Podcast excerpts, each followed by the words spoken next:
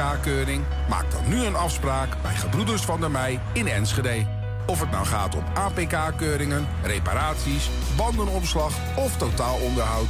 Gebroeders van der Mei leveren vakmanschap, passie en echte service.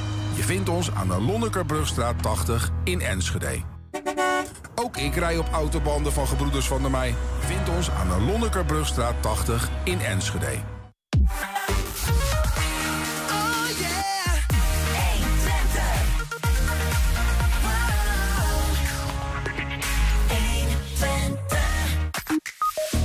Twents Mandoline en Gitaarorkest bestaat 100 jaar... en werd tijdens het jubileumconcert verrast door burgemeester Roelof Bleker.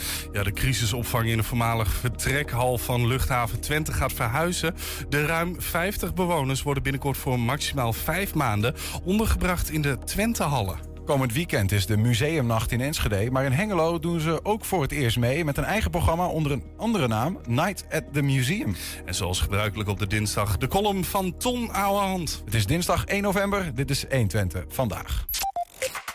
120. 120 vandaag. Het Twents Mandoline en Gitaarorkest bestaat 100 jaar... en dat is afgelopen zondag in de Grote Kerk op de Oude Markt in Enschede... uitbundig gevierd. Het 25-koppige orkest speelde daar het tweede jubileumconcert van dit jaar al. En als kerst op de taart was er nog een bijzondere verrassing. Straks praten we met drie leden over hun 100-jarige orkest... en meer over die verrassing. om een beeld te krijgen, eerst even een klein stukje van het concert afgelopen zondag.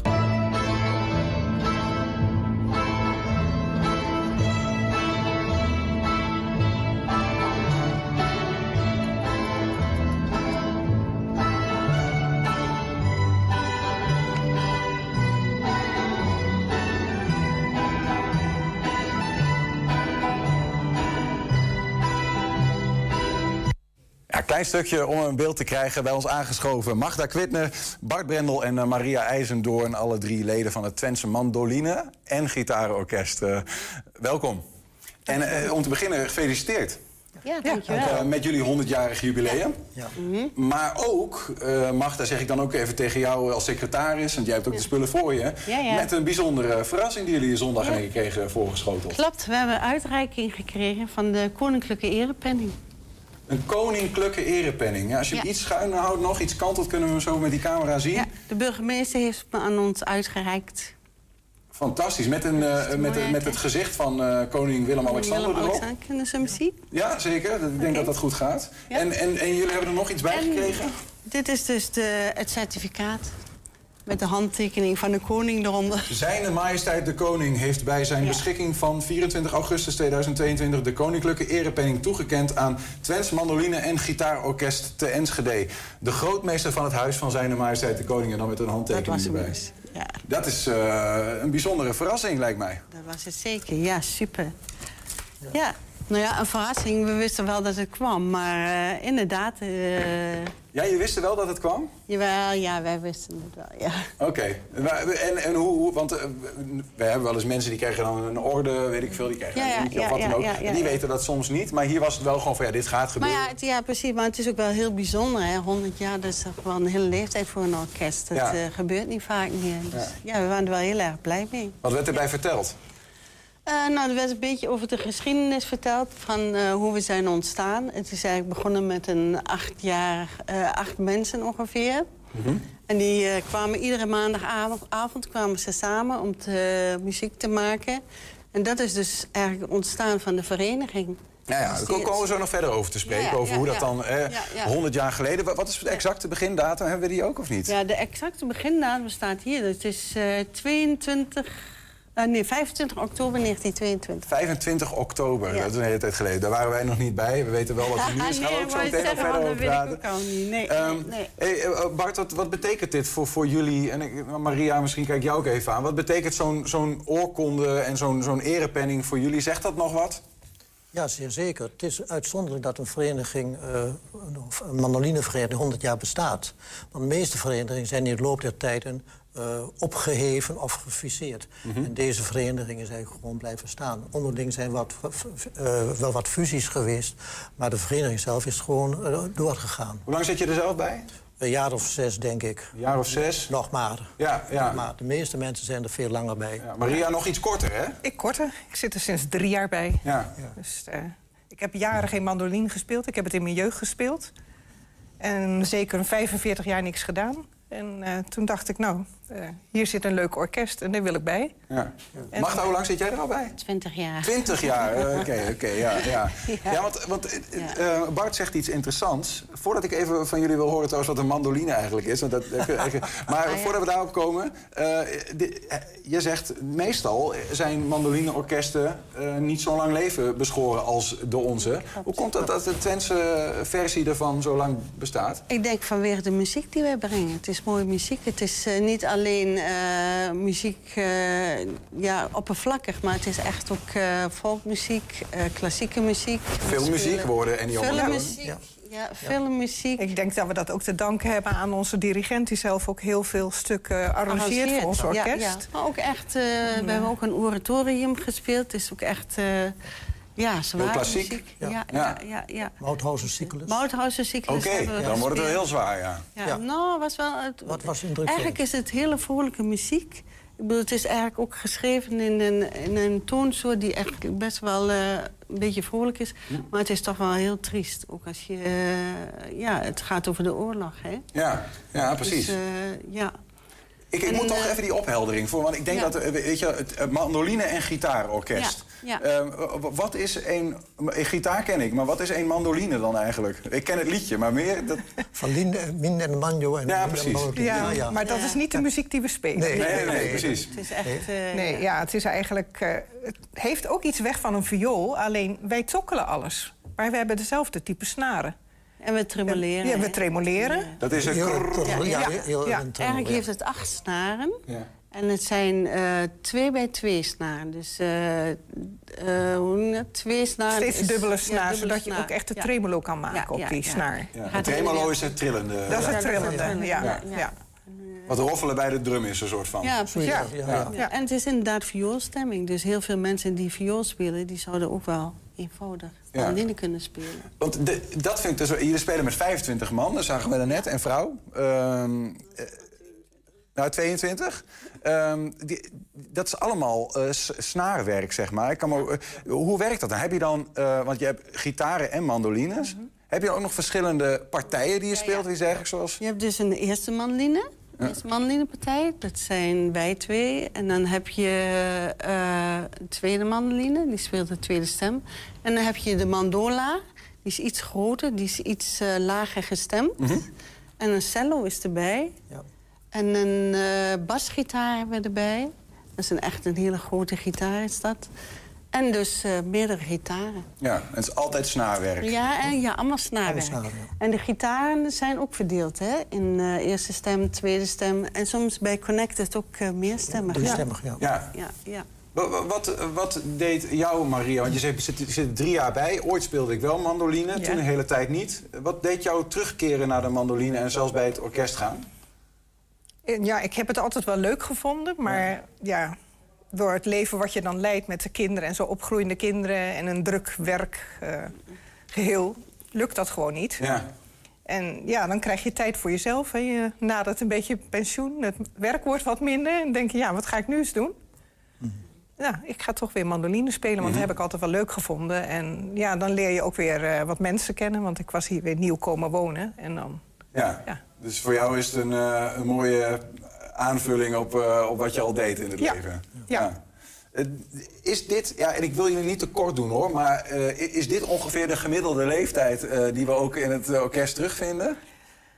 Ehm, nou, Wel wat ouder, maar ook wel, wel, wel meer jongeren. er zijn, ja. zijn Ja. ook een paar jongeren Zijn bij, er ja, Ja, hoor. ja. er komen wel nieuwe mensen nu bij, hoor. Ja, Er zijn ja, ook Ja, weer daar nieuwe- hebben natuurlijk Ja. al die eh, orkesten en, en eh, Verenigingen. verenigingen hebben daar last van. van om mensen ja. van Nou te we hebben nou eh, dus eh, kennismakingscursussen. Mhm. Dus ze kunnen zich voor opgeven. Dat is een eh, cursus van... eh, hoeveel maal is dat ook alweer? Ik weet niet, een stuk of negen lessen Ja, of zo. En dan kun je kijken lessen. of het je bevalt, ja of nee. eh, inderdaad, dan Ja. kunnen ze al een melodietje spelen na je tijd en weet ik veel wat. En daar zijn dus ook al vier aspirantleden uitgekomen. Oké, Ja. kijk, er is nog wel wat aanwas van. hoor. hoop. Ja, ja, ja, er we Spelen jullie allemaal alleen maar mandoline? Ik speel gitaar. Bart, is dat, is dat meer een mannending dan? Is dat is de verdeling? Nee, of is nou, dat... nee, er zijn, er zijn maar drie mannen, dus... eh, Maar die spelen allemaal gitaar? Of? eh, Nee, twee, twee, gitaren, twee gitaristen en één eh, man- mandoline. Ja, ja. Waarom speel je geen mandoline?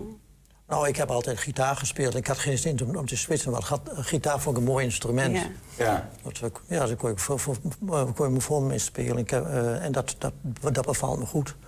In het orkest ben je meer begeleiding voor de eh, mandolines. Ja. En eh, de mandoline geeft dan de, de melodie aan. Ja, ja. En je bent meer ondersteuning als eh, gitarist. De mandoline is ook dat hoge geluid dat we horen. Ja, dat, precies, dat is ja, de eerste ja. manier. Maar ja, in principe hebben de gitaren ook wel eh, veel de melodie. Die hebben ook wel eh flinke ja. stemmen, ja. Ligt aan Want welk ik heb- stuk je speelt. Ja, precies, precies. soms ja. wel, ja. Want ik heb in het begin altijd gitaar gespeeld. Maar toen kwamen er geen mandolins meer. Dus toen ben ik overgestapt naar de mandoline. Oh, je kunt allebei.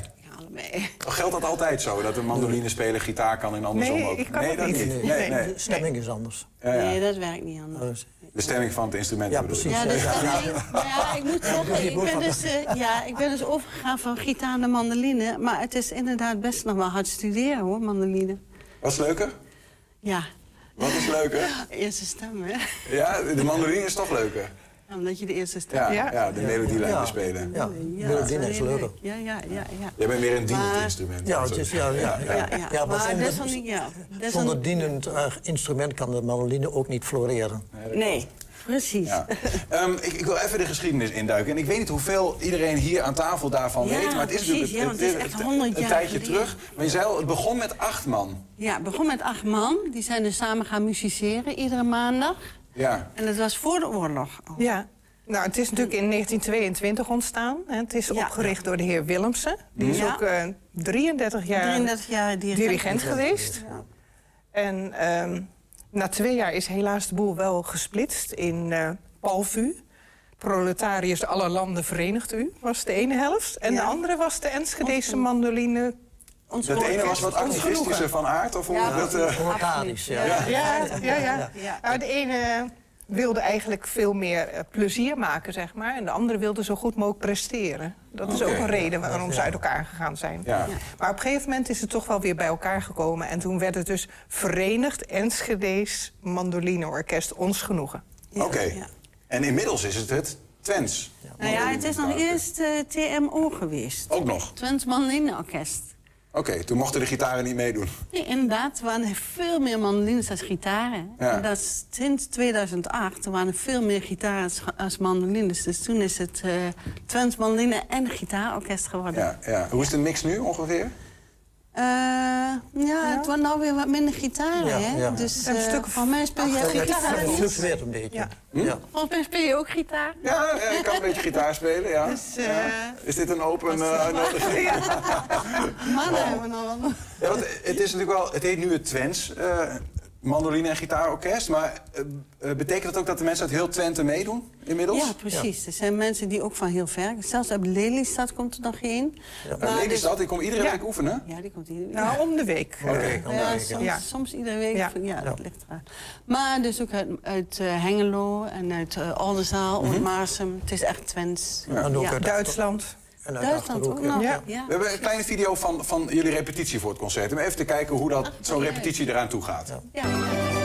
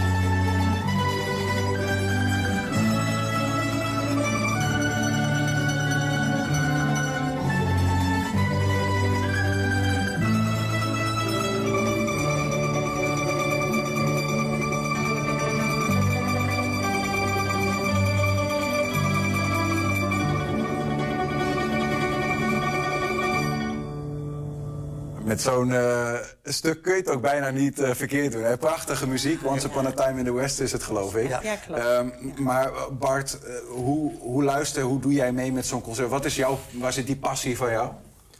Eh, het spelen op zich en een deel uitmaken van de groep. Maar met de groep, eh, met het orkest presteer je. bent een onderdeel van het geheel. En dat vind ik dat is heel fijn om te doen.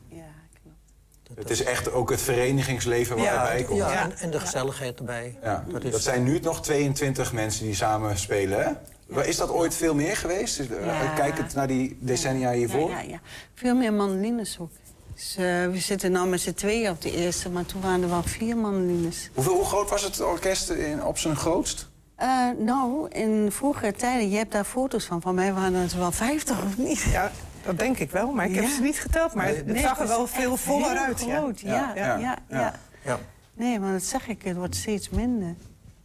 Maar het gaat weer goed. Ja, er komen vier aspiranten. Ik zie er is het hoop, gaat weer al. goed. Ja, we Ja. hebben hoofd. Het Ehm, gaat goed.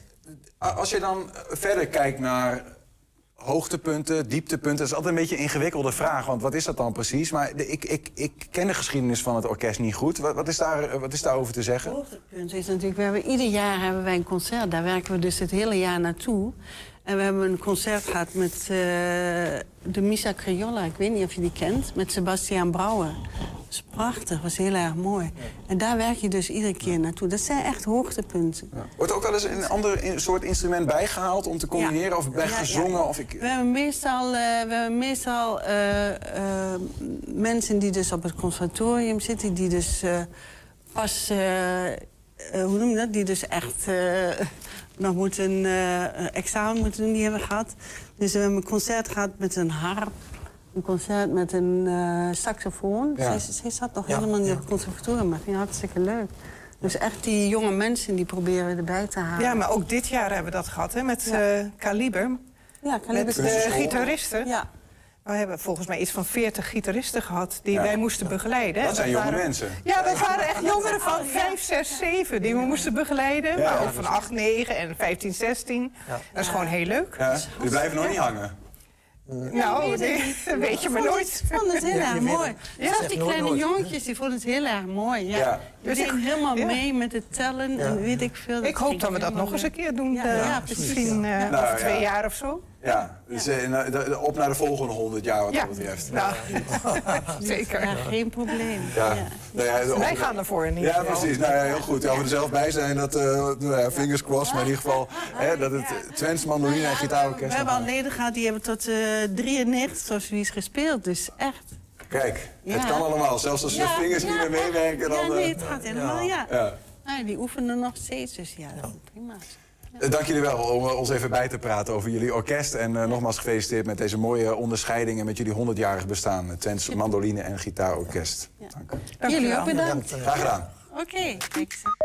Ja, een graf uitzoeken kan in Enschede nu ook op een nieuwe plek. Ja, iets heel anders dan een gebruikelijk kerkhof. Zometeen neemt Niels collega Henk mee om hem voor te bereiden op zijn toekomst. En we zijn ook als podcast te luisteren. Je kan ons vinden via alle bekende platforms. Je vindt daar hele uitzendingen op 120 vandaag. En op 120 vandaag uitge- uitgelicht kun je één item uitgelicht krijgen. Iedere dag. 120 vandaag. Ja, de museumnacht. Het begon ooit in Berlijn, zo'n 20 jaar geleden. Kwam het fenomeen naar Nederland met de Museumnacht Amsterdam. Tegenwoordig doen meer dan 60 Nederlandse musea mee, waaronder ook de Enschedeze. En komende zaterdag haakt Hengelo voor het eerst aan, maar wel met een eigen programma en onder andere naam Night at Museum. En dat gebeurt allemaal in OIVO. Bij ons van OIVO is eh, Nienke Wes aangeschoven. Nienke, welkom. Ja, dankjewel. Nog, wat is het, een week geleden of zo... dat jullie afscheid namen van jullie eh, directeur, Loes Kerkhoff? Ja. Wat dachten jullie? Als de kat van huis is, dan... eh, Nee hoor, nee, nee, nee. Ze heeft het samen met ons eh, nou ja, opgezet nog en bedacht. En vanuit haar ook deels het initiatief. Dus Ja.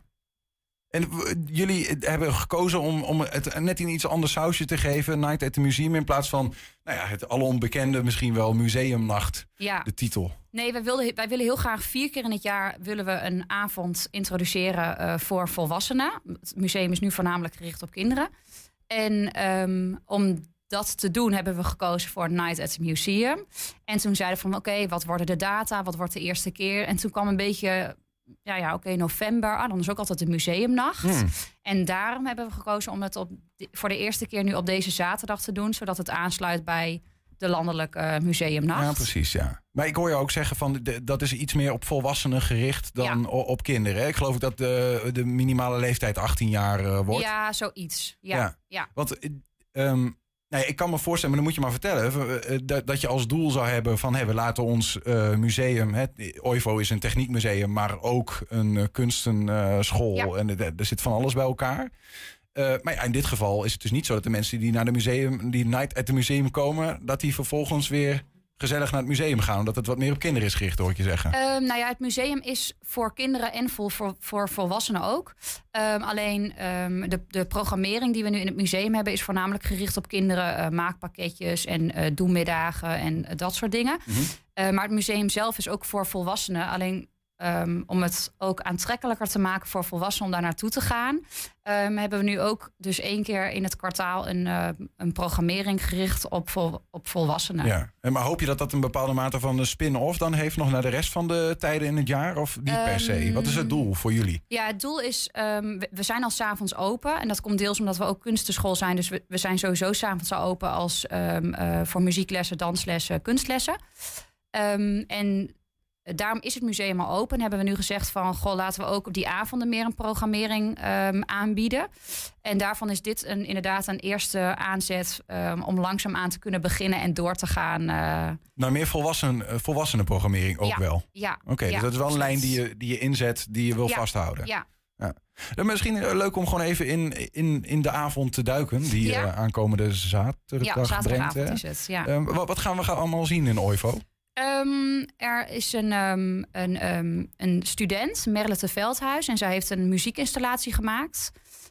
Dat heeft ze in tijden van corona gemaakt. En dat gaat over als je zelf iets doet, kun je dan nog wel onderdeel uitmaken van een grotere groep. Ehm, het is lastig uit te leggen hoor. Dus het- ik zou zeggen, kom vooral kijken en het uitproberen. Ja. Je hangt een, een soort eh, ketting om met een sensor. En de beweging die jij maakt, dat produceert een bepaald geluid. En door dat dus samen te doen, ehm, eh, ja, maak je met z'n allen weer een, samen een soort van nieuwe harmonie. Oké, Dat is het idee. het is anders dan een uh, Twents gitaar- en mandolineorkest. Ja, precies, ja, ja, ja. Maar je maakt geluid met, door je eigen lichaam te bewegen. Ja, het is ook echt een, een kunstproject. Ja. Dus, ehm, maar het past wel binnen ons museum, doordat het kunst, eh, techniek, muziek is. Dus, ehm, Ja. dus dat is een van de, van de dingen. Ehm, we hebben twee jongens die, ik had er echt nog nooit van gehoord, maar die gaan een, een soort van LAN-party organiseren. Je had nog nooit gehoord van ik een had er nog LAN-party? nooit van gehoord, nee. En ik vroeg ook, ja, wat voor spellen moet ik dan aan denken? Nou, daar had ik, nou, ze noemden een paar namen, daar had ik nog helemaal nog nooit van gehoord. Zegt misschien wat meer over mij. En dat was, ehm, ja, dat was een beetje een idee waar we al pratend opkwamen van, goh, wat kunnen we aanbieden, wat kunnen we doen? En eh, zij zeiden van, nou, wij willen dat heel graag nog een keer doen. Toen zei ik, nou, dat past perfect in die avond, want ook dat doe je weer ehm, alleen. Ja. Alleen achter je eigen schermpje kun je nu wel samen doen met, eh, met de rest, zeg maar. Doordat je met z'n vieren in één omgeving dan zit. Ja, ik hoop dat ik het allemaal goed uitleg. Nee, dit, maar dat zijn vier. Maar kijk, ik ken als je mij, tegen mij zegt LAN-party. Ja. En dan vooral een beetje jongens die dat van vroeger uit kennen. Ja, dan denk ik echt aan fabriekshallen waar duizenden mensen achter hun meegesleepte computer zitten. Met nou- zo'n stapel aan energiedrankblikjes. Ja, nee, zo groot En een geur waar je u tegen zegt. nee, zo groot is het niet. We hebben gezegd van we gaan voor ongeveer 20 plekken. Dan is, het, eh, is het nog te behappen ook. En ehm, zij regelen dat daar per groep dan, per tafelgroepje zeg maar één spel centraal staat. En dan kun je dan met z'n vijven geloof ik, kun je in dan datzelfde spel. eh, Jullie regelen de computers. Ja, Je kunt gewoon aanschuiven en... eh, Ja, ja, precies. Ja, je hoeft niks mee te nemen. Weet je welke spellen het zijn? Dat weet ik nou wel. ja, één ervan. Ik heb het net nog even snel opgezocht.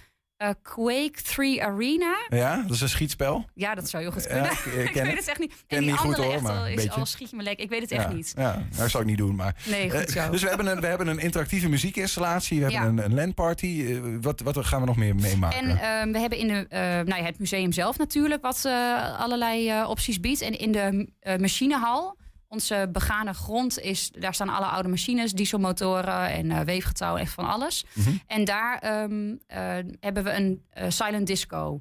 ehm, nou ja, ter beschikking. Ja. Dus, ehm, en we hebben iemand die daar de muzieklijsten voor gemaakt heeft. en die gaat dat begeleiden. En nou, daar kun je je koptelefoon opzetten. En ook weer in je eentje toch deel uitmaken van, van de groep. Ja. Nou, het- klinkt, klinkt gezellig in ieder geval. Ja, dat hoop ik. Eh, eh, nou is het zo dat jullie in Hengelo met OIVO regelmatig nog wel samenwerken met uh, Enschede Musea, begreep Ja, ik. Hè? ja. Een museumfabriek hier iets verderop in Roombeek. Ja. Eh, is dat voor zo'n project ook dat je elkaar nog eh, vraagt van hoe doen jullie dat? Zoek, eh, zoek je Nou, samenwerking? deze is een beetje last minute. ehm, werd uiteindelijk, hebben we uiteindelijk beslist, we gaan het 5 november doen. Dus Mhm. dit is wat last minute opgezet. Maar voor de vervolgavonden staan er wel samenwerkingen. In ieder geval op de planning. Ja. Ehm, daarvan is nog niks concreet. Maar dat, ehm, ja, dat, dat hopen we wel dat we Ja. dat kunnen doen. Omdat je dan gewoon samen wat, eh, wat sterker staat ook. Ja. Ja, ik zit ineens te denken, als je het over Enschede Musea hebt, dat pop zo helemaal op hoor. Die hebben laatst natuurlijk een museumbus gelanceerd. Ik weet niet of je dat mee hebt Nee, gekregen. heb ik niet gezien. Nee. Nou ja, kinderen uit heel Twente en de Achterhoek kunnen nu naar het Rijksmuseum en hier, eh, hier naar de museumfabriek eh, gratis met hun klas om daar naartoe te gaan. Ja. Ja, dan kan ik me voorstellen dat je met een schuin oog vanuit Hengelo kijkt van potverdikke. Dat is wel een mooie... Nou, we hebben, verschil, we hebben zelf ook veel verschillende schoolprojecten lopen. Dus er loopt echt. Er lopen al heel veel dingen. En dit was echt dus heel specifiek gericht op een andere doelgroep. Mhm. Ehm, ja, en ik denk vooral qua tijd dat we daarom nog niet ehm, aangehaakt zijn bij andere organisaties. Ja. Dus ehm, Nee, dat snap ik. Eh, Even terug naar, naar, naar de museumnacht of Night at the Museum Ja. bij jullie. Eh, eh, Je, je begon te vertellen van, nou, we doen dat ook voor die oudere doelgroep, hè, 18 eh, en ouder. ja. om die naar ons nou ja, theater wou ik zeggen, ons, ons museum te halen.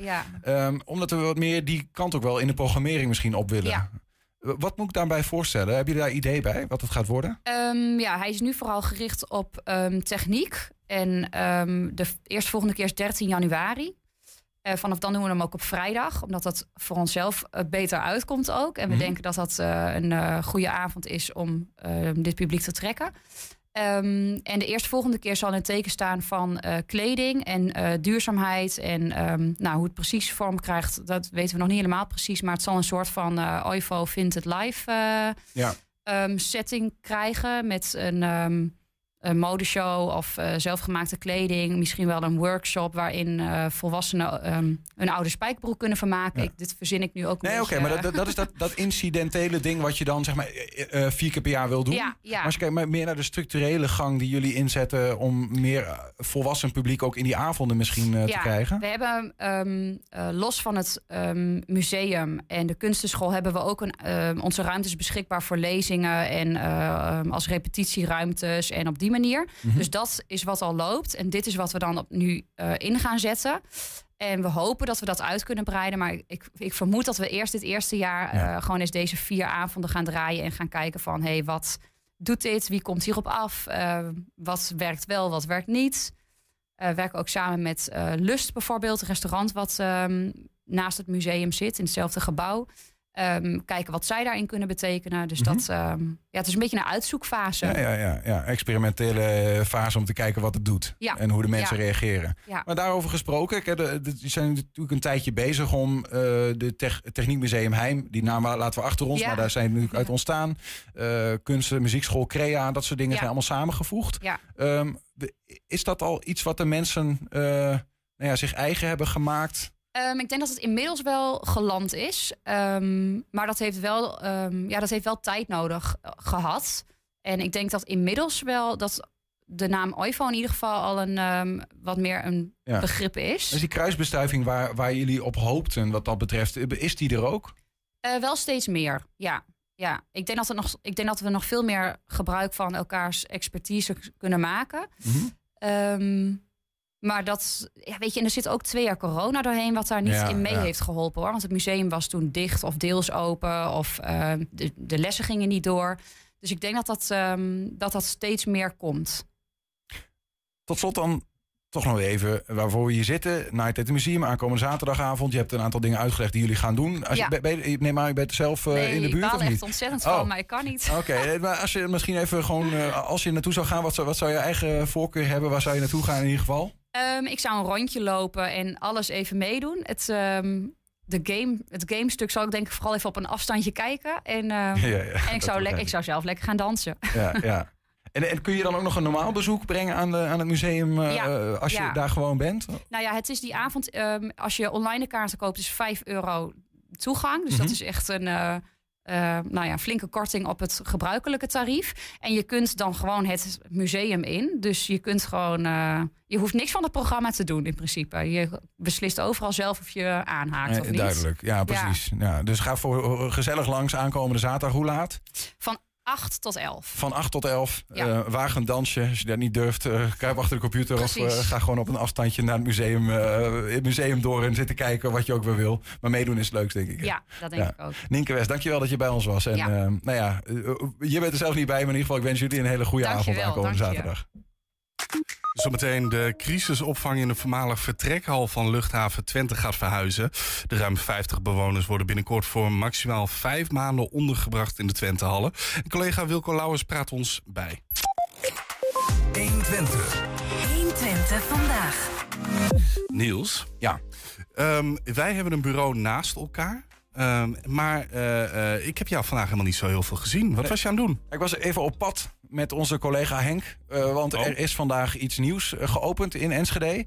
En dat wilde ik hem laten zien. Dus eh, ja, er was ook een cameramens mee, dus we kunnen meekijken.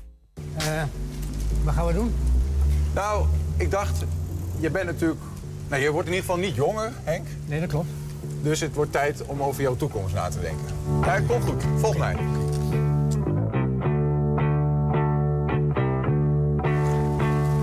Ah, Henk, hey, hier is het dan. wat? Heb je de bordjes niet gezien? Welke bordjes? Dit is dan natuurbegraafplaats Landgoed Christina Lust. Je bent helemaal fris onder de oksels. eh. Wat, doen we, wat doen we hier dan? Ja, zoals ik zei, je komt op leeftijd. Je moet gaan nadenken over Ah, je toekomst. hou op zeg. Een Goeiedag. prachtige, eeuwige grafrust heb je hier. Daar heb ik echt nog nooit over nagedacht. Het ziet er trouwens wel een beetje apart uit voor een natuurbegraafplaats, Henk. Volgens mij is dit het ook niet. Ik denk dat we nog iets verder moeten, die kant op. Ja, maar wat ben je nou van plan dan? We gaan voor jou op zoek naar een mooi plekje. Ah, echt? Heb je me daarvoor meegenomen? Natuurbegraafplaats, eeuwige grafrust in de natuur.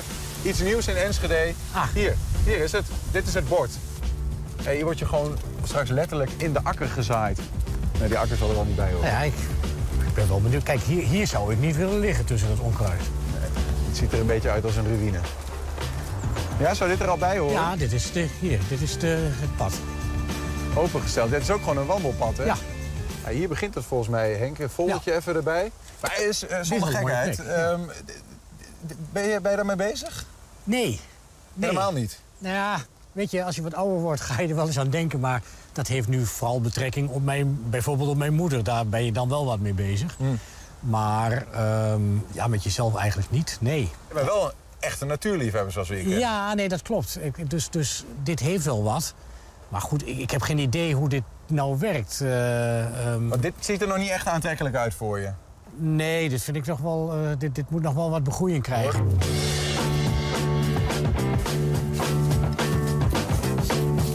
Ja, Henk, jij zei nou wel van eh, gooi mij maar achter de rhododendron.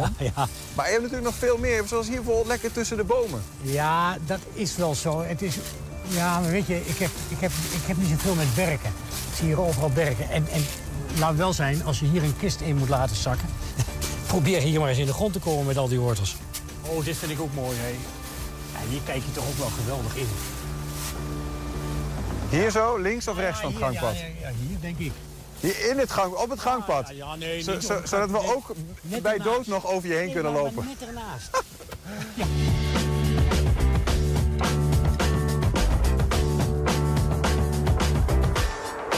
Je hebt een plekje in gedachten. Ja, ja, ja. ja. Ik, Oké. eh, nou ja, dat wordt de plek. Dit wordt hem, Henk? Ja, ja dat wordt hem. Mooi bij de eik en, eh, en, en bij de markensteen. Oké. Nou, ga ik even iemand ophalen aan wie je al je vragen kunt stellen. Akkoord, nee, de wachting gegeven. En zo terug. Jo. Ik heb Ellen meegenomen. Zij is de manager van de goedemiddag. natuurbegraafplaats. Hier van Christine Lust. eh. Ja, zeker. ja, ja. ik, ik- Niels, Niels eh, die vroeg mij of ik een plekje uit wilde zoeken.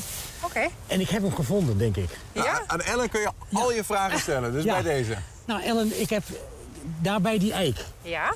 ehm, ik neem aan dat ik niet onder die eik begraven mag, eh, mag worden. Oké. Het, het is het idee dat eh, als u aangeeft van nou, ik vind dat een mooie plek... dan is het voor mij wel relevant om te weten uh, wat voor natuurgraf het omgaat. Gaat het om een lichaamsbegraving of om een urnbegraving? Oh, dus ik, ik moet eerst nu bekijken van of ik in een kist begraven wil worden of dat ik um, gecremeerd uh, wil worden. Eigenlijk wel, omdat we bij de kronen van, van een boom hebben we te maken met een heleboel wortels. Ja. En wij hebben het landgroep zo mooi ingericht dat wij van tevoren wel qua visie willen weten van nou waar is een plek voor een lichaamsbegraving en waar kunnen we urnen plaatsen. Als je hier een plekje uitkiest, is het een natuurgraf. Als je een plekje reserveert, is dat, is dat een stukje wat voor u wordt. Ja, ja. En dat leg je vast. En er komt niemand in de buurt te liggen dan? Het is uiteindelijk wel een begraafplaats. Ja. En uh, een natuurbegraafplaats heeft in de basis heeft hij veel meer ruimte om de graven heen dan op een uh, regulier begraafplaats. Uh, maar er zijn wel verschillende soorten graven. Het kan bijvoorbeeld ook zijn dat je zegt... ik vind het heel fijn om nabij mijn partner te liggen. We hebben bijvoorbeeld ook samen graven. Ja, ja. Je kunt ook voor kiezen om twee individuele graven te kiezen. Maar dan heb je eromheen veel meer ruimte. Uh, wij stonden hier net. Dus ik voel me een beetje bezwaar. Mogen wij hier gewoon oplopen van het pad af? Ja, zeker. Want dan ga, ga, loop ik even naar die eik toe, uh, Henk. Ja. En dan ben ik ook wel benieuwd.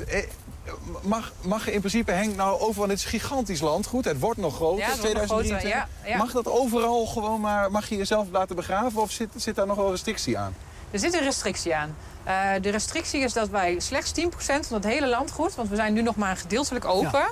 Dus dat andere gedeelte wat nog veel groter is, komt daar nog bij. En slechts 10% van dat, nou ja, dat hele landgoed... dat heeft de functie voor de natuur begraven. Want jullie garanderen eeuwige grafrust. Ja. Wat houdt dat dan in? Dat houdt in dat wij nabestaanden niet confronteren met de vraag om naar een bepaalde periode van 10 of misschien 20 jaar uh, aan de nabestaanden de vraag te stellen van uh, mag het graf gedolven worden? Uh, dat is heel confronterend. Maar als je bij ons deze natuurplek vastlegt, dan is het voor eeuwig. En daar betaal ik natuurlijk wat voor, denk ik. Hoeveel is dat ongeveer? Een lichaamsbegraving voor één persoon ja? is 4.350 euro. Oké. Okay. Ja. En dan weet ik zeker dat dat plekje wat ik aangewezen heb... dat daar mijn lichaam uh, ter Ja. ruste wordt gelegd. Nou, nou, moet ik, nou moet ik gaan kijken, hè, want ik moet Ja. een beetje buiten de kroon blijven... want Ja. daar zitten de wortels. Ja. Dus ik zou... En ik wil in de zon liggen. Ja. Uh, en, en ik wil nog een beetje naar die Douglas kunnen kijken. Ja. Dat vind ik ook mooi. Ja, is het zeker? Uh, dus dan, dan wordt, denk ik... Ja, ik vind die Markensteen, omdat ik toch echt Ja. wel een historisch besef heb... Ja. vind ik dat ook mooi. Dus, Ja. dus ik, ik, denk, ik denk hier. Zo. Oké. Hoe weet ik nou dat die plaats niet bezet is? Ja.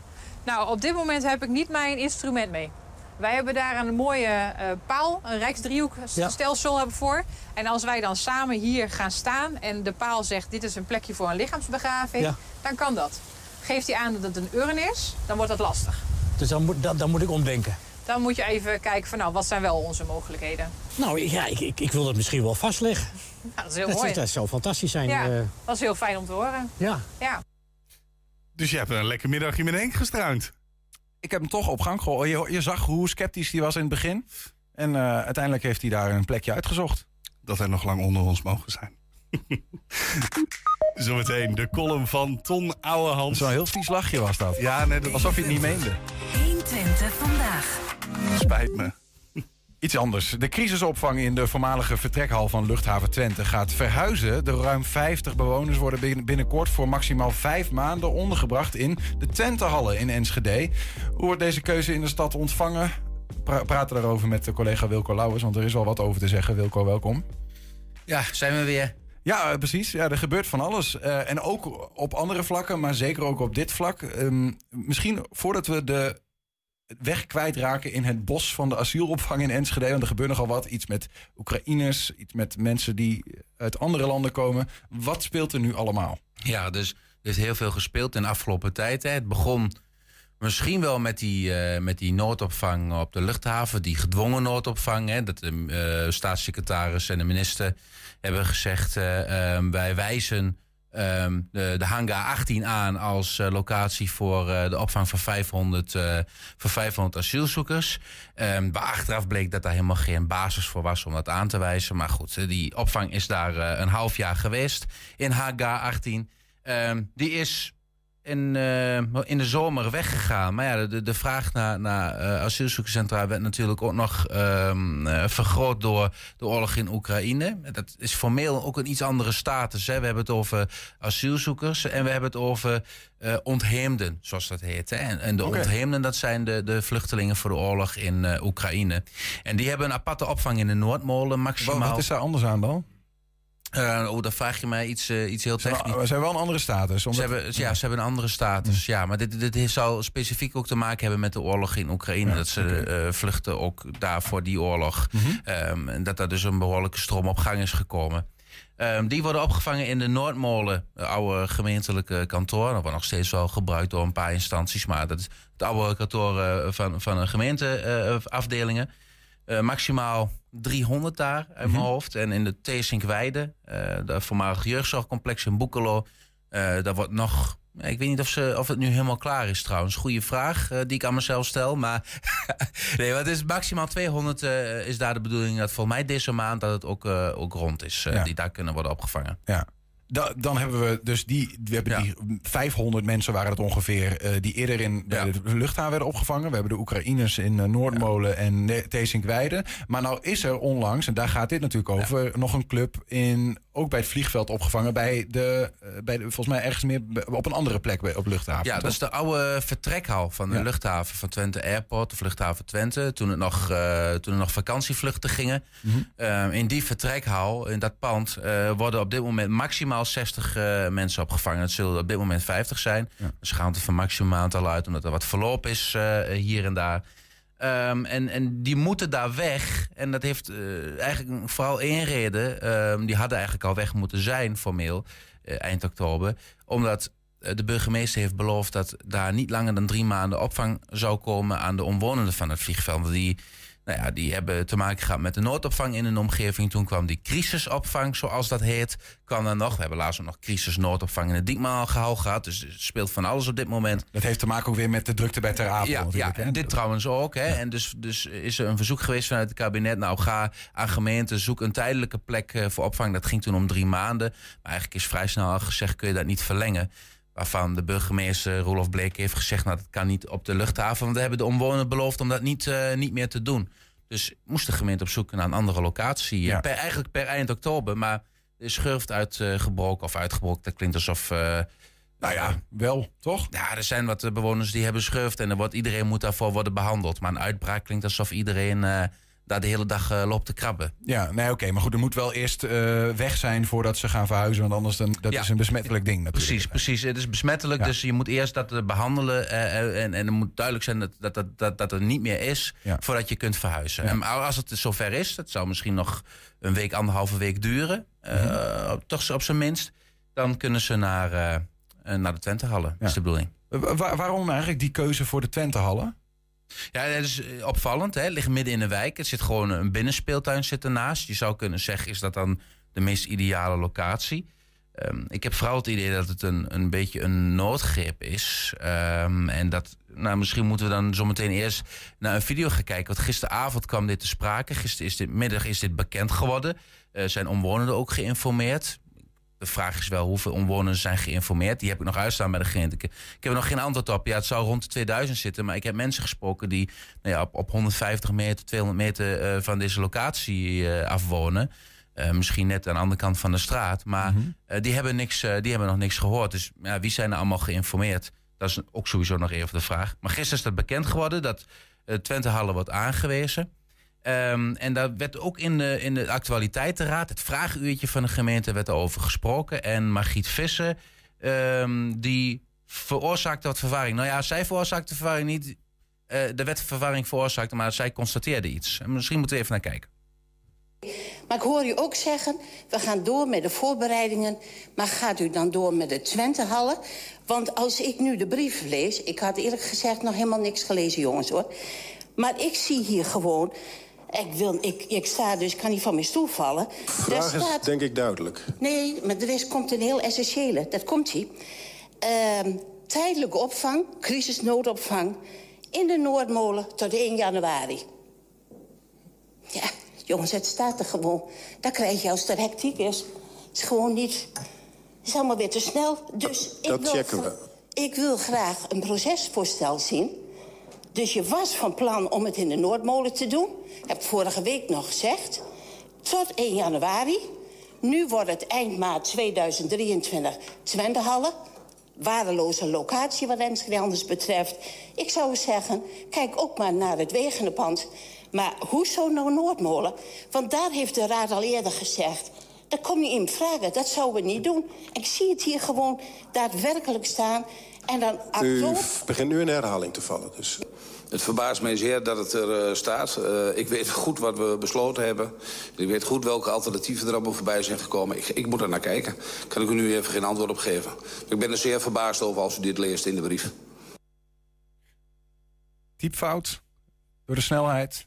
Ja, een typfout, dat kan bijna niet, Niels. Ehm, de, Noordmolen of Twentehal is wel even wat anders. Hè. Het is, het is eh, niet eh, dat je denkt van nou, het zit naast elkaar. Of er is een verwarring met dat je bijvoorbeeld nog de vertrekhal erin hebt staan. Dat je, de Noordmolen is wezenlijk iets anders. En, en, en de Noordmolen is ook een totaal ander soort opvang dan. De, de, de, de bedoeling is dat er helemaal geen opvang van eh, bijvoorbeeld Afghanen of ehm, nou ja, Noord-Afrikanen. Dat, daar, dat die daar eh, worden opgevangen. Die is alleen bedoeld voor Oekraïners. Dat is ook zo vastgelegd. Vorige week is hier al even over gesproken. En toen eh, eh, vroeg Margriet Visser zich ook al, al af van... nou, ehm, klopt dit? Klopt dit wel? Hè? Ehm, eh, of nee, ik bedoel, klopt dit wel, zeg ik. Dan gaan jullie nou niet naar de Noordmolen? Pas daar voorop. En toen was er toch een beetje wat, wat, nou ja, wat ongemakkelijkheid. Misschien, ja, wat ik ga doen is natuurlijk... dan ga je bellen, ga je mensen vragen. Ehm, hè, er zijn altijd wat oplettende mensen. En markeert Margriet Visser in ieder geval niet aan de ogen. Want misschien dat we een foto kunnen laten zien. Dit heeft dus echt op de website van de gemeente gestaan. Openbaar vanaf 26 oktober. Nou, dat is vorige week. Vorige week dinsdag is het collegevergadering geweest. Eh, dat was de 25e op dinsdag. Dus het is logisch dat je dan eh, al iets eh, publiceert. Je zegt, nou, het mag pas morgen openbaar. Maar het is pas gisteren openbaar geworden. Dat duidt al op. De afgelopen week is er van alles is besproken. Is er toch misschien nog wat oneenigheid geweest? Misschien binnen het college of binnen... Kan ook ambtelijk hoor. Dat kan van alles nog spelen. Dat er misschien niet de goede locatie is. En onderin staat zeker tot 1 januari 2023 in de Noordmolen. Ja, we horen nu, het is tot 1 maart in de Twente halen. Het lijkt erop alsof we echt in alle el eh, is besloten van... we moeten een andere locatie dan de Noordmolen pakken. Daar heeft het wel van weg. Maar ook die vraag, ja, die wil ik eh, graag aan de gemeente stellen. Maar dat is nog niet, eh, niet gelukt. Maar goed, eh, Noordmolen was, hoor ik jou zeggen, eigenlijk niet de bedoeling voor dit type, of eigenlijk voor asielzoekers. En niet voor, die, daar zitten ontheemden, zoals Ja. ik jou hoor zeggen, en geen asielzoekers. Ehm, dus oftewel, daar zitten mensen die bijvoorbeeld uit Afghanistan komen en niet uit Oekraïne. Ja.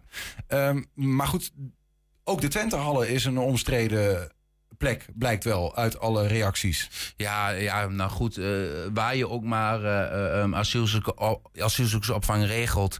Nou, je kunt je voorstellen dat de buurt daar niet blij mee is. En een heleboel mensen die zullen daarop op reageren. Het is een beetje het eh, NIMBY-effect, hè? Not in my backyard. is Ja, maar dat, ik hoor eh, mensen begrip. ook zeggen, hè, er zit bijvoorbeeld een kinderspeelparadijs. En daar slaan mensen natuurlijk snel op aan. Eh, Wat is ongeveer de tendens die je hoort in aan reacties? Nou ja, inderdaad. op, zeker ook, ook op, nou ja, of, of social media de perfecte graadmeter is. Maar daar zie je toch wel dat er wat, ook over die, die binnenspeeltuin die daar is, toch wel wat, wat zorgen zijn. Ik heb ook wel met politici gesproken. Ehm, nou ja, eh, PVV is overduidelijk al in standpunten. Die gaat ook een motie indienen om, om daar niet die opvang te doen. Die willen dat niet in die binnenspeeltuin. Nou, collega's van RTVO's hebben Malki Jajan van de VVD gesproken. Die zijn eigenlijk dezelfde mening toegedaan. Eh, Het is niet de plek daarvoor om dat daar te doen. Ehm, nou, hetzelfde geldt bijvoorbeeld voor Margriet Visser van NSG Anders. Die zegt ook, maar dat is een iets andere reden ook. Hè, even los van, van de hele situatie daar met die binnenspeeltuin. Ehm, in Zuid worden ook heel veel mensen al opgevangen, eh, kwetsbare groepen. Daar hebben we het over de RIBW. We hebben, hè, dus het kan gaan om verslaafde problematiek, om eh, mensen die begeleiding bij het wonen nodig hebben, om reclassering. Er zijn een heleboel van dat soort opvangcentra of ook kleine opvangen in, in, in Enschede Zuid. En dan komt nog een groep die je onder de kwetsbare groep zou kunnen, eh, kunnen zetten, komt daarbij. En dat vinden, eh, nou ja, een partij als NSG Anders vindt dat wel veel. En ook de wijkraad van Westerlenbrink, ook even gesproken vanmiddag, die vindt dat ook. Die vindt het, die locatie niet, ehm, niet geschikt. Eh, eigenlijk een locatie in Zuid niet geschikt. Oké, ja. Vanwege die reden. Eh, z- Zijn er nog GroenLinks overigens? Zijn er Ja. voorstanders? Ja, ja. ik- Ja, ik heb ook even met GroenLinks gebeld, met Bart Peter Zweem. Eh, natuurlijk, die zijn voor de opvang. Die zijn ook voor het verlengen van de opvang. Sterker nog, die hebben onlangs nog een motie ingediend... om gewoon structureel eh 500 eh, asielzoekers gewoon op te gaan vangen. Al bijvoorbeeld aan te bieden bij het Rijk. Ehm, over deze locatie was Bart Peter Zweem ook wat genuanceerder. Hij moet zich daar nog denken wat verder in verdiepen. Hij is niet direct tegen. Hè. Hij zegt niet, nou ja, een binnenspeeltuin kan het niet. Hè, of, een, of een opvang. Maar ehm, hij is ook niet direct een, een, dat hij zegt van nou hier groot voorstander van. Maar hij ziet ook, de gemeente wil met die mensen ergens naartoe. Er moet een opvang worden gericht. En het is ook gewoon een taak van het college. Wat hij wel heeft is, de vertrekker op de luchthaven, had dat dan niet verlengd kunnen worden? Ja, er ligt een belofte aan de omwonenden, maar is er geprobeerd om dat misschien in overleg toch nog te verlengen? Dat zijn vragen die eh, ongetwijfeld eh, volgende week maandag, als ook Hidde uh, van de PVV zijn motie gaat indienen tegen deze opvang, ook al voorbij komen. Wat is precies de strekking van die motie? Nou, de strekking zal zijn dat, het zal je misschien niet verrassen, dat daar geen asielzoekersopvang moet komen in de Twentehallen. Ja. Dat die dus niet verplaatst wordt. Wat, wat gebeurt er als die motie wordt aangenomen? Dan moeten ze op zoek naar een andere plek weer. Ja. Ja. Misschien heeft de gemeente wel al wat achter de hand heeft voor het geval dat deze motie het niet haalt. Maar ondertussen gaan ze wel beginnen met eh, nou ja, kleine aanpassingen zullen ze al kunnen doen aan de Twentehallen. Maar ze mogen geen onomkeerbare, of nou ja, dat is beloofd aan de gemeenteraad, geen onomkeerbare stappen. Dus eh, het daadwerkelijk opvangen zal komende week nog niet gebeuren. En het is nog even de vraag of een inloopbijeenkomst voor de buurt eh, deze donderdag doorgaat in afwachting van wat de gemeenteraad maandag gaat doen. Ja, precies. Nog, nog één ding, eh Wilco, wat ik ter tafel breng hierover. De, dat vond jij uit, dat is nog wel interessant. Toch wel een saillant ehm, overeenkomst tussen de Twentehallen en het vliegveld. Ja. Ja, de- dat, is de, dat zit hem in vliegveld Twente evenementenlocatie. Ehm, dat is de eigenaar van de hangar 18, eh, waar eerder de noodopvang voor een half jaar heeft ingezeten. Maar dat is ook de eigenaar van de Twentehallen. Ehm, nou, die, die, als je, als je de, de geschiedenis weet, dan weet je het COA, het COA Centraal Orgaan eh, Opvang Asielzoekers, zeer gecharmeerd was eh, één eh, voor de locatie op het vliegveld, omdat het een goede locatie is. Die hangars zijn natuurlijk ehm, misschien niet ideaal voor de opvang, maar eh, je kunt er veel mensen kwijt. En maar vooral over de service die eh, de VTE, om het maar even te zeggen, hè, dus die vliegveld Twente evenementenlocatie. De service die ze hebben gewonnen, die hebben de hele catering verzorgd. Die hebben alles eh, nou ja, daar in goede banen geregeld. Ja. En ehm, dat gegeven, dat ze hier weer bij aanklappen, ja, dat, zegt wel iets, denk ik, over. ehm of de onderlinge verhoudingen Ja, zijn in ieder geval zeer tevreden. En misschien zegt het ook wel iets over de paniek die er misschien is ontstaan op de achtergrond. Ehm, dat zij waren een makkelijke go-to. eh, ja, als je dan toch binnen een week wat moet regelen. eh, voor, eerder is het ook eh, goed gegaan met VTE. En wie weet wat het voor de toekomst eh, kan. er zijn nog meer locaties in Enschede die we in de gaten moeten houden. Ja, ze hebben nog een gebouw aan de Parkweg. En volgens mij heeft VTE zelfs nog iets in het havengebied. Maar dat is voor opvang sowieso niet ideaal. Maar misschien komt de luchthaven ooit weer in beeld. Je weet het niet. Aankomende maandag wordt er over verder gesproken in de gemeenteraad van Enschede. Dank alvast Wilco voor het bijpraten en we blijven het volgen. Heb je een tip voor de redactie? Mail dat dan naar info.120.nl 120. 120 vandaag. Niels, weet je welke dag het vandaag is? Het is vandaag dinsdag 1 november. En weet je wat voor maand dat is? Wat voor speciale maand? Het is vandaag de 11e maand van het jaar. November Jazzmaand. Jazzmaand! Jazzmaand, jawel, jawel. Want Ton, je bent er weer. Ja. Ehm, je- hoe vier jij zo'n jazzmaand? Ja, dat eh, eigenlijk gisteravond om 12 uur begonnen, hè? En maar door blijven draaien. Ben je, ook, ben je ook blij dat het weer jazzmaand is? Dat je, want je hebt natuurlijk een tijdje zou- moeten wachten. Ja, ja ik, eh, ik was er echt aan toe. Ja. Ja, Wat? ik denk iedereen hoor. Eh, Iedereen? Ja, het hele jazzgemeenschap. Ja, misschien een keer de straat Ja. op gaan om te vragen hoe mensen. Ja, kijk maar. Want, Eh, de column van Ja. Ton Ouwehand. en het is getiteld Slecht nieuws voor de jazzgemeenschap. Want de eerste dagen van november jazzmaand valt dit jaar samen met de Week van de Poëzie. Er zit weinig anders op, ik zal me op gedichten moeten richten. Het eerste gedicht heet Vuilnisman in New York. Dat ik echt wel in New York wil zijn, valt niet op af te dingen. Maar ik wil gewoon de kans niet lopen Guus daar te horen zingen. Het tweede gedicht heet Nick en Simon uit elkaar. Nick en Simon gaan uit elkaar, iets waar ik niet mee zit. Ik wacht al minstens twintig jaar op het uit elkaar gaan van Jan Smit. En nu we het toch over Jan Smit hebben, is bekend waarom hij eigenlijk nog steeds in Nederland woont. Nee, niet omdat men hem in het buitenland niet zou verstaan. Jan Smit woont hier vanwege het belastingklimaat. Dat is voor buitenlanders namelijk zeer gunstig. En zoals bekend beschouwen Volendammers zich als buitenlander. En dan is Nederland een aantrekkelijke plek om je bedrijf, of in het geval van Jan Smit, jezelf er te vestigen. Daarom hebben de Rolling Stones, U2 en het verder totaal onbekende mensenrechten schendende Arabische dwergstaatje Qatar in ons land een brievenbus. En om het er niet te moeilijk te maken, heeft men speciaal voor deze instanties de zogenaamde brievenbus-stickers uitgevonden. Want er zijn in ons land heel veel winkelketens die brievenbussen alleen maar beschouwen als een plek waar je zoveel mogelijk folders in moet zien te proppen. Als je dat laat gebeuren, ben je die brievenbusfirma's snel kwijt. De aanwezigheid van de Stones, U2, Qatar en Jan Smit gaat over belastingontwijking en niet of de Aldi goedkoper is dan de Lidl. Mick Jagger gaat echt niet kijken of hij zijn stofzuiger bij de blokken moet kopen of bij de HEMA. Als hij al weet waarvoor zo'n ding eigenlijk dient. Daarom hebben ze dus die stickers uitgevonden met nee, schuine streep, nee erop. Buitenlandse firma's willen geen ongeadresseerd drukwerk, nog huis-aan-huisbladen. Toen ik vijf jaar geleden op de plek kwam te wonen waar ik nog steeds woon, bleek die, de sticker op de brievenbus voor mij precies te kloppen. Nee, schuine streep, ja, stond erop. Oftewel, nee, ik hoef die rotfolders allemaal niet. En ja, doe me die huis-aan-huisbladen maar wel, want daar staat nog wel eens wat lezenswaardigs in. Die sticker was precies goed. Probleem was dat het tussen mij en de voordeur zelf nooit heeft geboterd.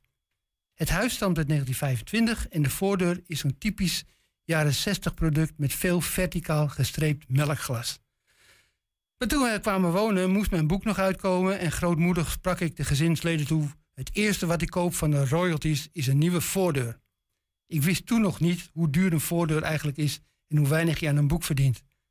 We zijn ruim vijf jaar verder en ik kan vaststellen dat het boek is uitverkocht en dat voordeuren nooit goedkoper zijn geworden. Bij de onze heb ik mezelf inmiddels neergelegd. Dat bedoel ik niet letterlijk. Al word ik op gezette tijden aan mijn belofte over een nieuwe wel fijntjes herinnerd. Na de laatste opmerking, wanneer er nou eindelijk eens een nieuwe voordeur kwam, dacht ik ineens: als ik het houtwerk nou eens door een professional laat schilderen, zou die deur dan enigszins opknappen. Ik ken een schilder die Simon heet en die geen familie is van Nick. Een heel precieze schilder. Hij was bereid het klusje te klaren. Hij deed erg zorgvuldig. Alvorens de deur met schuurmachines, haardrogers en afbijtmiddelen te lijf te gaan, ontdeed hij hem eerst van het beslag, zodat hij niet zou knoeien op de klink in de brievenbus, zoals eerdere schilders hadden gedaan. Toen ik de losgekoppelde brievenbus in de gang zag liggen, nam ik een moedig besluit. Ik zei: laten we die brievenbus gewoon vervangen door een nieuwe. Dat kan de kop niet kosten. Een paar dagen later hadden we hem prima voor elkaar. Voordeur lelijk, maar als nieuw, alsof de jaren 60 pas waren aangebroken. Midden in de deur een prachtige aluminium brievenbus van de plaatselijke praxis. Om te voorkomen dat ze onze lege hal direct vol zouden storten met reclamefolders die ik toch nooit zou openen, fiets ik even naar het stadskantoor om een nieuwe zogenaamde nee-ja-sticker te halen. Het is duidelijk voor alle bezorgers. Geen folders, wel huis- en huisbladen. Aardige mevrouw achter het loket, maar ze had hem niet, die sticker. En ze pakt uit een laadje een nee-nee-sticker voor me. Die had ze wel. Dan kreeg ik geen ongewenst drukwerk en geen huis aan huis. Maar dat laatste wilde ik juist wel. Daar had ze wel een oplossing voor. Ze tapte uit een ander laadje en haalde een groene ja-sticker tevoorschijn. Dan kreeg je wekelijks huis aan huis, beloofde ze. Ja, maar die rotfolders ook, zei ik. Ja, dat kon ze niet ontkennen. Ik snapte daar niks van. Waarom is Enschede ineens een alles of niets gemeente geworden? Waarom hadden ze die effectieve nee, schuine streep ja-sticker uit het assortiment gehaald? Een besluit van de gemeente, zei de loketmevrouw. Weer een beslissing waar ik nooit voor geraadpleegd ben. Vul ik daar mijn stembiljetten voor in? Maar behulpzaam als ze was, suggereerde ze me om een nee-schuine streep nee-sticker op mijn brievenbus te plakken. Dan kon ik elke week naar het stadskantoor fietsen om een gratis huis en huis op te halen. Ik had die oude brievenbus met die toffe ja, nee, ja sticker nooit weg moeten doen. Dat is wel duidelijk. Dat de gemeente Enschede achter mijn rug om bepaalt dat ze stickers kunnen afschaffen, vind ik een schande. En ik stel voor dat ze die nieuwe nee-nee-stickers op den duur vervangen door een sticker waar alleen ja-ja op staat. Dat betekent toch hetzelfde. En dat zal de Stones, U2, Qatar en Jan Smit weinig uitmaken. En verder ga ik er in mijn grenzeloze optimisme vanuit dat Guus het jazzklimaat in New York niet een al te gevoelige klap heeft toegebracht. De column van Ton Oude Hand. Dankjewel, Ton. Ik zat te denken, ik kan toch zo'n sticker ook gewoon zelf produceren? Ja, kun je niet gewoon zo half-half doen? Ja, maar ik heb alleen maar het woord nee, nee, nee. Of een, een groen ja-sticker. Ik denk dat ik nog eens even bij je brievenbus langs ga. Maak er wel zelf wat moois van. Tot morgen. 1 Twente. Weet wat er speelt in Twente. Met nu het nieuws van 5 uur. Goedemiddag, ik ben Michiel Frazenstorm. Het kabinet kan koning Willem-Alexander en premier Rutte toch naar het WK voetbal in Qatar sturen. Een motie van D66 en de ChristenUnie om dat tegen te houden kreeg niet genoeg steun. De twee regeringspartijen vinden het beter als alleen buitenlandsminister Hoekstra en de mensenrechten